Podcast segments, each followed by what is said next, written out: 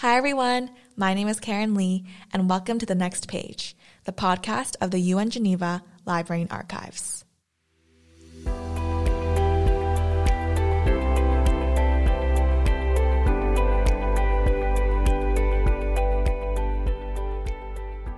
Welcome back, everyone.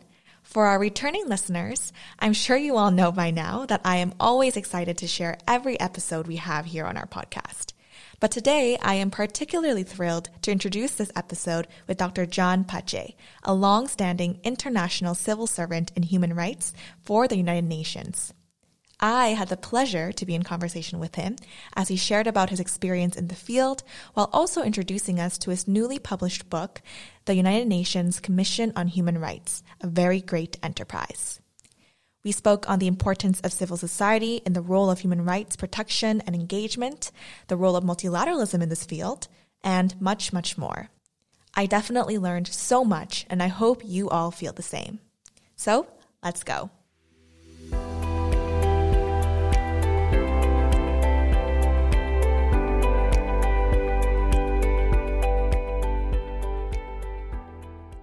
Hi, everyone. Welcome to the next page. Today I am joined by a very special guest, Mr. John Pace, former secretary to the Commission on Human Rights and the former coordinator of the Vienna World Conference on Human Rights, and also is presently a newly published author. Hi, John. How are you? I'm very well, Karen. Thank you very much. It's a pleasure to be here. It's a pleasure to have you, and I'm so glad to have this opportunity to meet with you in person, of course, while safely social distanced. And I am really looking forward to our conversation today. Thank you. So I know I briefly introduced you in the beginning, but please would you be so kind to tell us a little bit more about yourself because I know you have accomplished much, much more than what I mentioned. Well, um, I actually have been very fortunate because I never really thought of joining the UN, but in 1965 I uh, was selected to take part in an internship program in New York in the legal office. And when that was over, the uh, Division of Human Rights was looking for a couple of junior officers to help with the work that the Subcommission on Human Rights was doing on administration of justice so I applied and uh, was offered a probationary contract uh, to work on that project. And uh, that probationary contract was eventually renewed, turned into a permanent contract, and lasted for 33 years. Never intended this to happen that way. and uh, during that time, there was a, quite, a, uh, quite an evolution going on in the human rights program. Uh, so I kind of found myself, together with a few other colleagues, responsible for developing and adapting the various treaties and programs. And then, when it was realized and, uh, that um, the programs should be better known, the program drifted into education, human rights education. And there again, I had the good fortune of being designated responsible for the development of human rights education programs. So, all this basically through a series of, if you like, um, of fortunate developments. Serendipitous developments. Correct, correct. And, uh, and then when in 1989 it was felt, this was the time of perestroika and the shift in international relations, it was found politically possible to convene a World Conference on Human Rights in order to basically redraft the human rights agenda. And there again, I was privileged to be put as the coordinator of the conference. So I spent two years and a half of my life running meetings all over the world, and in Vienna in particular, which produced the program that we know today. In fact, the High Commissioner was established in December 93 after about 50 years of attempted proposals to have something like that and then it went on, you know, uh, and still goes on now. At the moment, we can address that a little later, but we, you, you see how things led one to the other to the other. And I happen to be with some others, at least, fortunate enough to given these responsibilities. And now here I am. and here you are. And it makes sense that 33 years just flew by. Oh, yes, very much. Yes. Very much. Yes. So you recently wrote a book, like we mentioned, entitled The United Nations Commission on Human Rights a very great enterprise. And it was actually published just a few weeks ago. And I think just in your introduction alone, we can kind of guess what this book might be about and what this book tells the story of. So it goes without saying that you've had extensive experience working in the field of human rights, as we all heard. Uh, but it's a completely different story to translate your work into writing. And so what motivated you to write this book? And were there any key themes that you knew that had to be included, especially within such a rich history of the United Nations human rights? Very good question. uh, the, the immediate reason was because after I left the UN in 99 on my 60th birthday, I um, went uh, into teaching and writing and eventually into taking uh, assignments from various agencies, including the High Commissioner in various parts of the world, which required involvement in training, not only of students, but also of specialized bodies like police, like military, and so on. And through that process, uh, in 2014, I realized that there was no such work existing. I had to kind of rely on my own system, which was a system of chronologies, what I used to call quick crons, to explain to the students what had happened up to then, because it was essential if they were going to identify with all these conventions and, pract- and procedures that they have an idea of what happened and when and how it evolved. And I remember distinctly the immediate program that I have in mind was one in November 2014 when I was running a course in Nepal, in, in Kathmandu, uh, for young people from Southeast Asia who were brilliant and had a lot of work to do in their own individual countries and region, and who would have benefited enormously from having all this in one, in one volume. So I set about uh, preparing this, and this, uh, that's what this volume is, what was the result. It is a pretty dense book, but I can understand just how much history and how rich it must be. And it's amazing that you had, you know, not just your students, but just civil society, members of civil society in mind when writing this. Well, uh, that's very true. Um, if you read bits and pieces I have written and spoken, especially in recent years, uh, the focus has been on the need for strengthening civil society's voice in the Human Rights Council. Luckily, those monitoring bodies of the treaties have widened their interface with the civil society, but not the Council. The Council has regrettably um, limited the input and the importance of the civil society input into its work. The book itself, uh, and I must here take two seconds to pay tribute to Oxford University Press, because to handle such a huge volume, uh, it needed a very thorough process. And their editors, this thing was edited about three times and by various people just to make sure that of consistency and, uh, and clarity. So uh, after I finished the text, which was about 1,200 pages, I had to revise and to make sure that I did not lose the scope of the book. And that meant that I had to keep a chronological approach from 1946 until now, 2019. Within that process, chronological process, starting from 46 and going on, to reflect the, what happened during various times. And that's why the book has certain dedicated chapters, like, for example, on economic and social and cultural rights and so on and as a result, I hope that I have achieved my objective in making available to anybody who is even liminally interested to inform themselves on any subject that they like, uh, whether it is the child, torture, women, indigenous, nationality issues, if you like, anything that has been covered by the Commission and the Council over the years.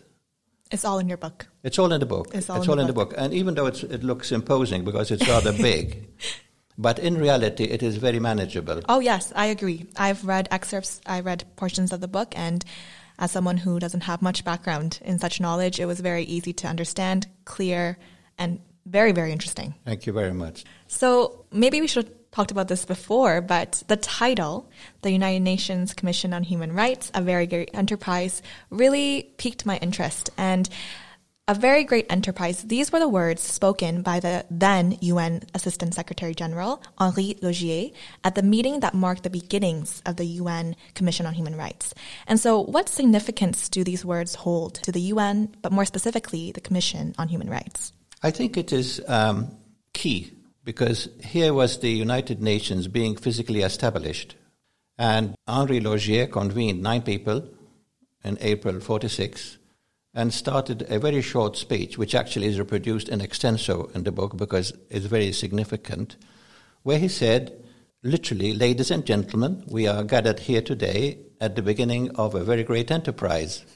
the commission did not exist then, uh, but the, uh, the charter had specified that there should be a commission on human rights. And incidentally, it's also important to recall that the wording of the charter, which pre, which foresees a Commission on Human Rights, was added into the draft of the Charter by the four major powers of the time on the insistence of civil society. Because the Charter, as it came out of the Dumbarton Oaks conversations, the war had not ended, the Second World War had not ended. The four major powers, which were at that time the uh, USSR, USA, UK, and China, proposed the word that became the seed for this great enterprise to take off. And I tried to create a homogeneous vision of this organ that was conceptualized in April 46, if you like, to today. In fact, the last chapter is entitled The Future of the Great Enterprise. And the book makes proposals of how the great enterprise should be. And if you look at the table of contents, most of the chapters follow this great enterprise. Like, for example, the, ent- the great enterprise enters the modern era. That was 1987 when the program changed radically by the introduction of extra budgetary support. Uh, because one of the biggest drawbacks of the human rights program was and is the shortage of resources in order to support and maintain the programs that it has. You know, now OHCHR has offices in many countries. Most of the Security Council operations have a human rights officer or office, and that costs money. Very true. Yes. Yes. Yes. yes. So we see that this the term or the words "a very great enterprise," although spoken in forty six, of almost a, a timeless kind of absolutely characteristic. Yeah. Absolutely. Yeah. 100% spot mm-hmm. on. And it's really interesting to see um, in your writing not only the history behind those words, but like you said in the last chapter, your vision for the future of those words. Based on the experience we've made up to now. Exactly. Right. So actually, before we move on, I wanted to ask this question just for our listeners. How would you define, in your terms and in the way that you speak, civil society? Well, Civil society is essentially characterized by it being not governmental. Governments have a range of institutions.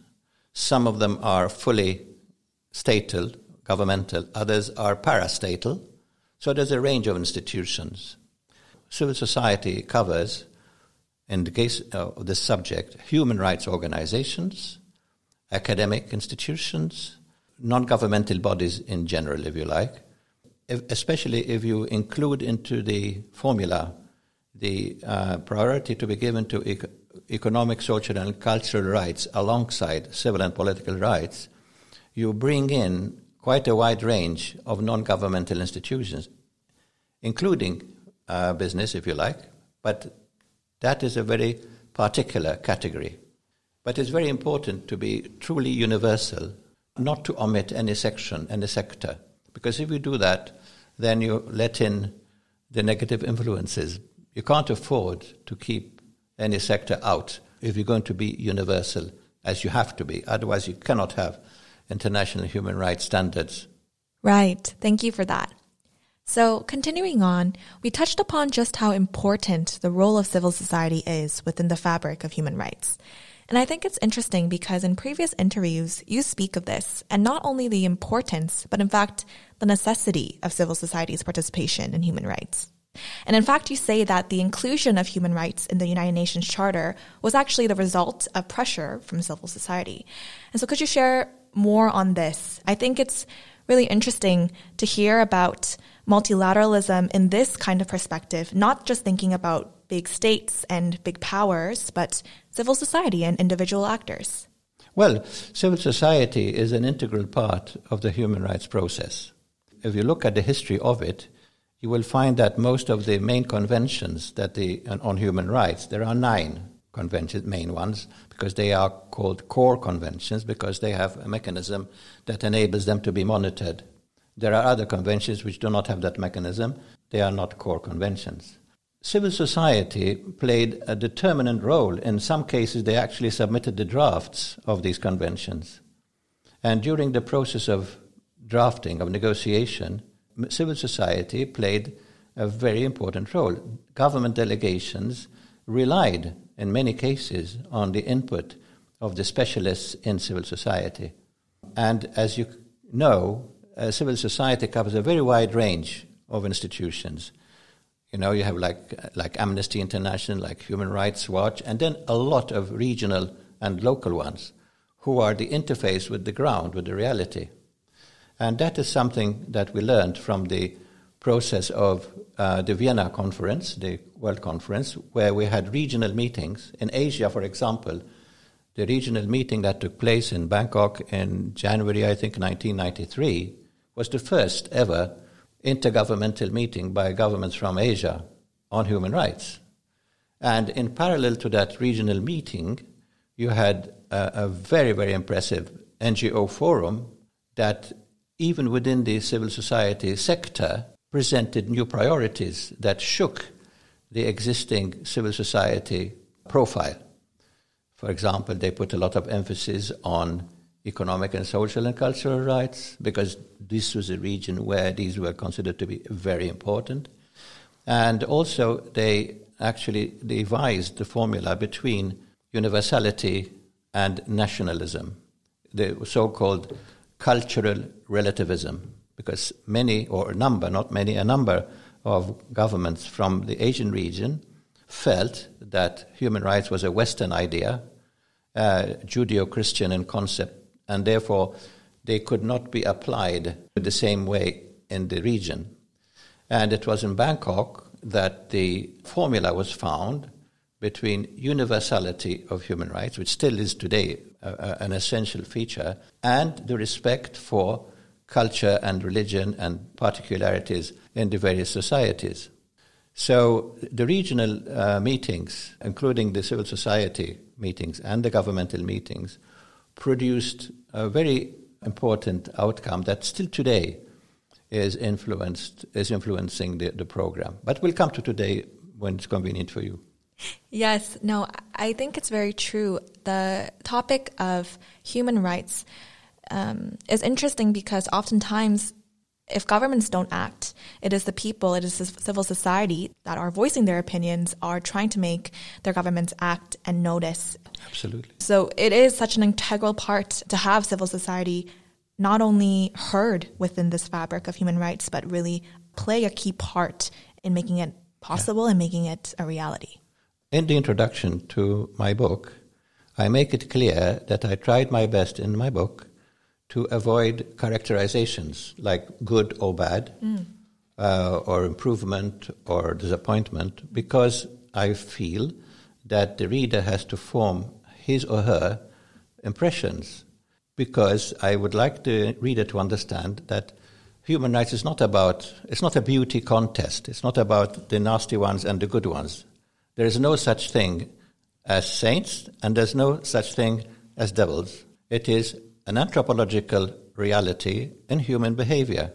And therefore, it is up to society, governments, and non governmental institutions to f- tackle, to address issues on the basis of a common concept, common appreciation of the dignity and priority to the individual. Exactly. And actually, that's a perfect segue into our next question because it's true that human rights are undoubtedly a universal element that everyone as humans are entitled to. Yet it is also true that like you kind of mentioned, realities and needs look different across the world.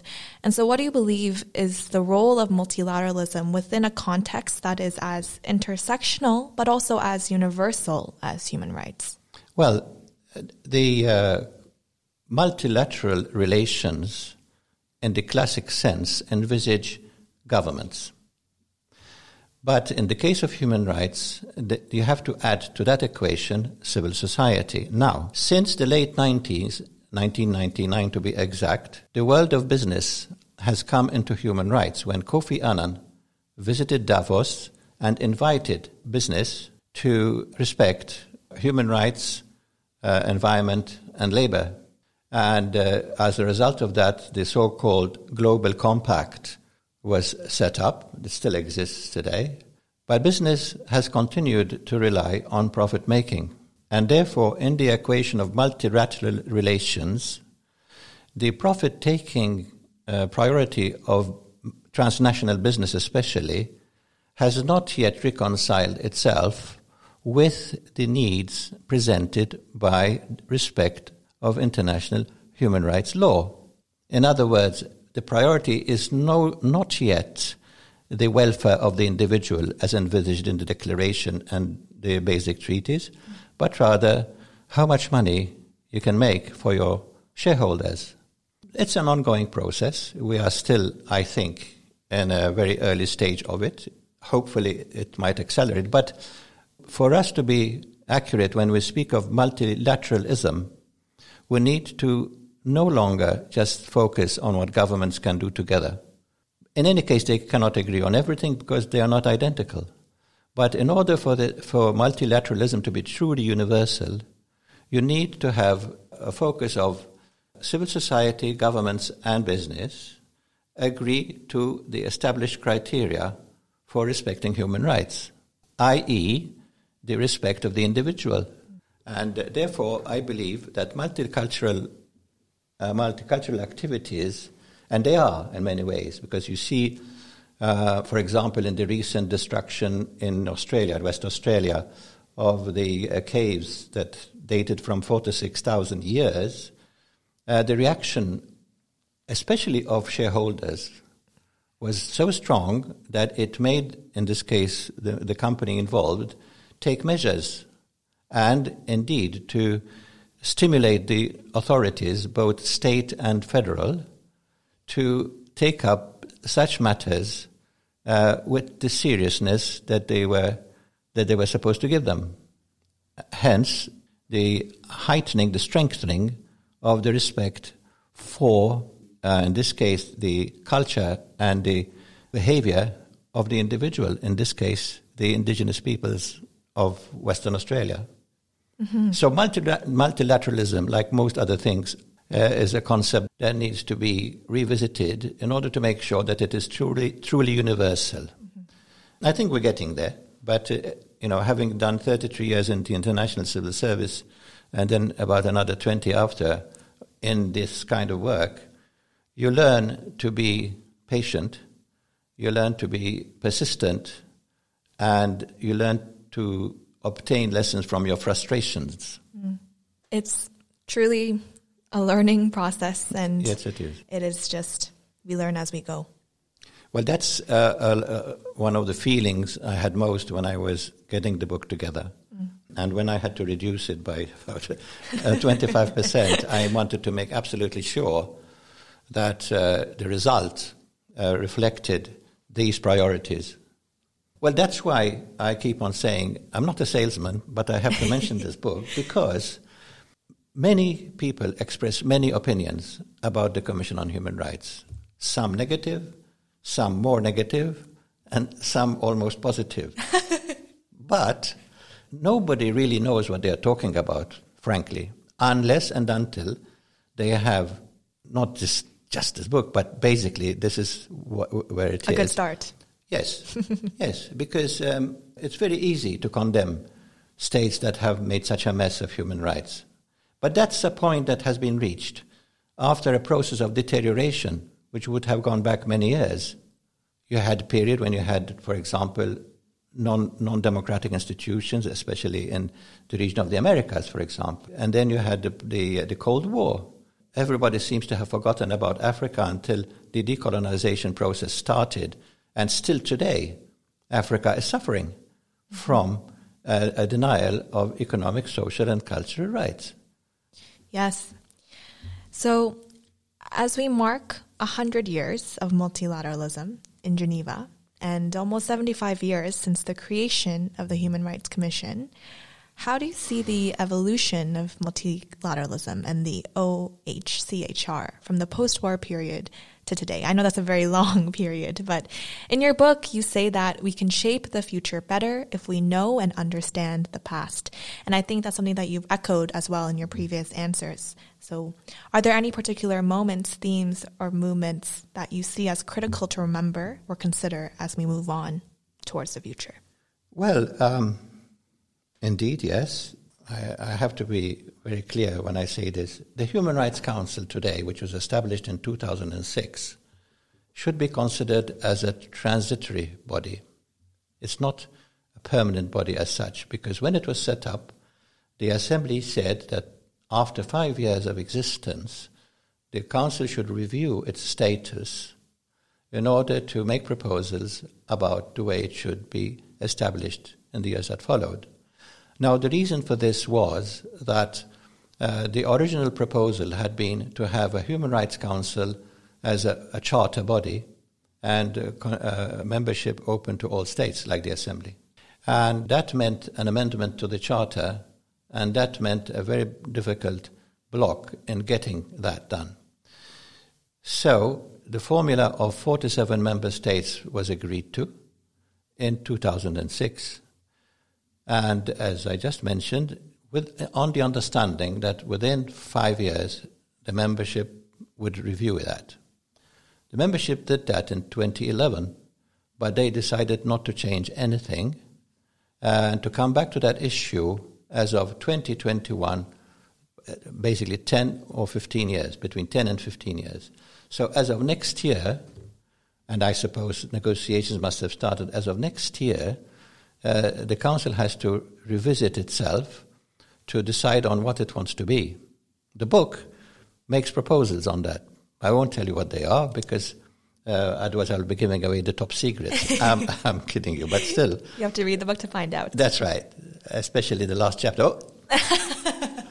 uh, the, the thing is that because of the existing risk of creating a status quo, a, a, a fixed council as it is now with the UPR and so on, you actually would not have really have achieved the original purpose in replacing the commission with a council. Council at the moment is a general assembly body. It has great advantages. It has done as much work, good work as it could, but it has this vital deficiency, if you like, in reaching the original proposal for this new Human Rights Council body. That is found, for example, in the report on threats and challenges to the UN, which was mandated by Secretary General Kofi Annan uh, to a group of very eminent statespeople from all over the world. And they very explicitly said if we want the Commission to live up to its original purposes, you need now to change it into a body that has all states on it. And this is very important. I don't know whether I should say this now, but I'm going to. Recently, there was the election of new members on the council, and you read in the papers about some countries being elected to the, to the council, others not. The good ones, some of the good ones, uh, in inverted commas, were, were not brought in. Some of the naughty ones were brought in.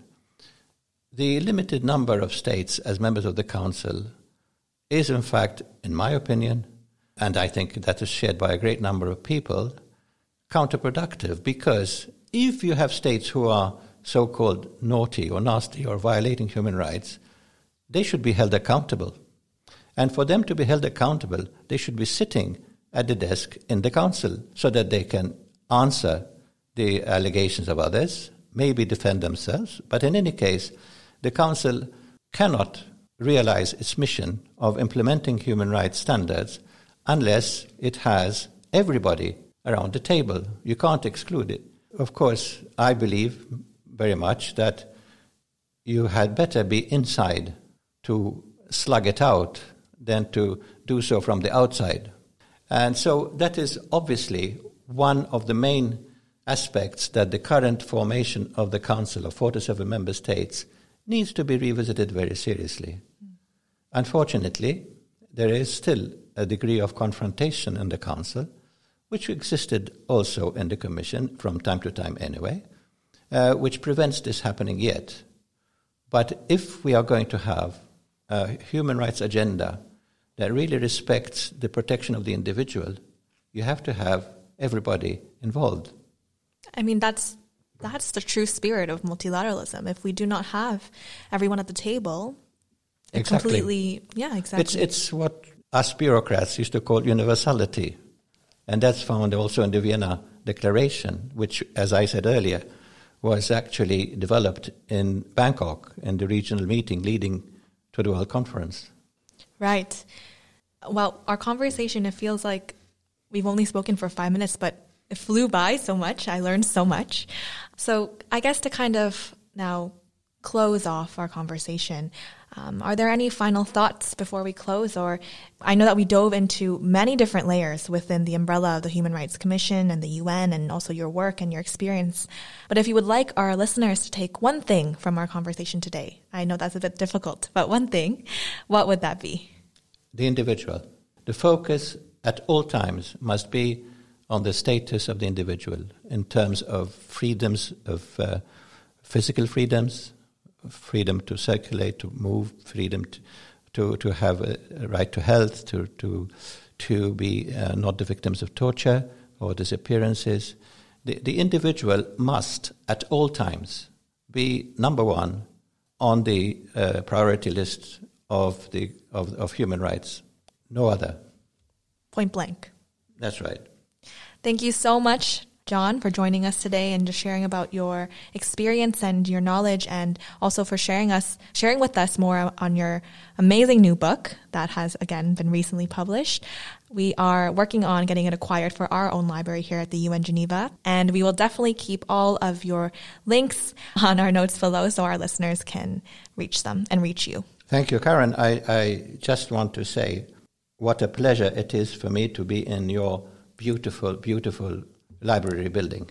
Uh, I think that um, both architecturally and as being the soul of the United Nations system, the international system, you can never have something like this. It is physically beautiful, and more than anything else, the substance in it is simply unparalleled. So I'm very happy that you made it possible for me to be here today. Thank, thank you. Thank you so much.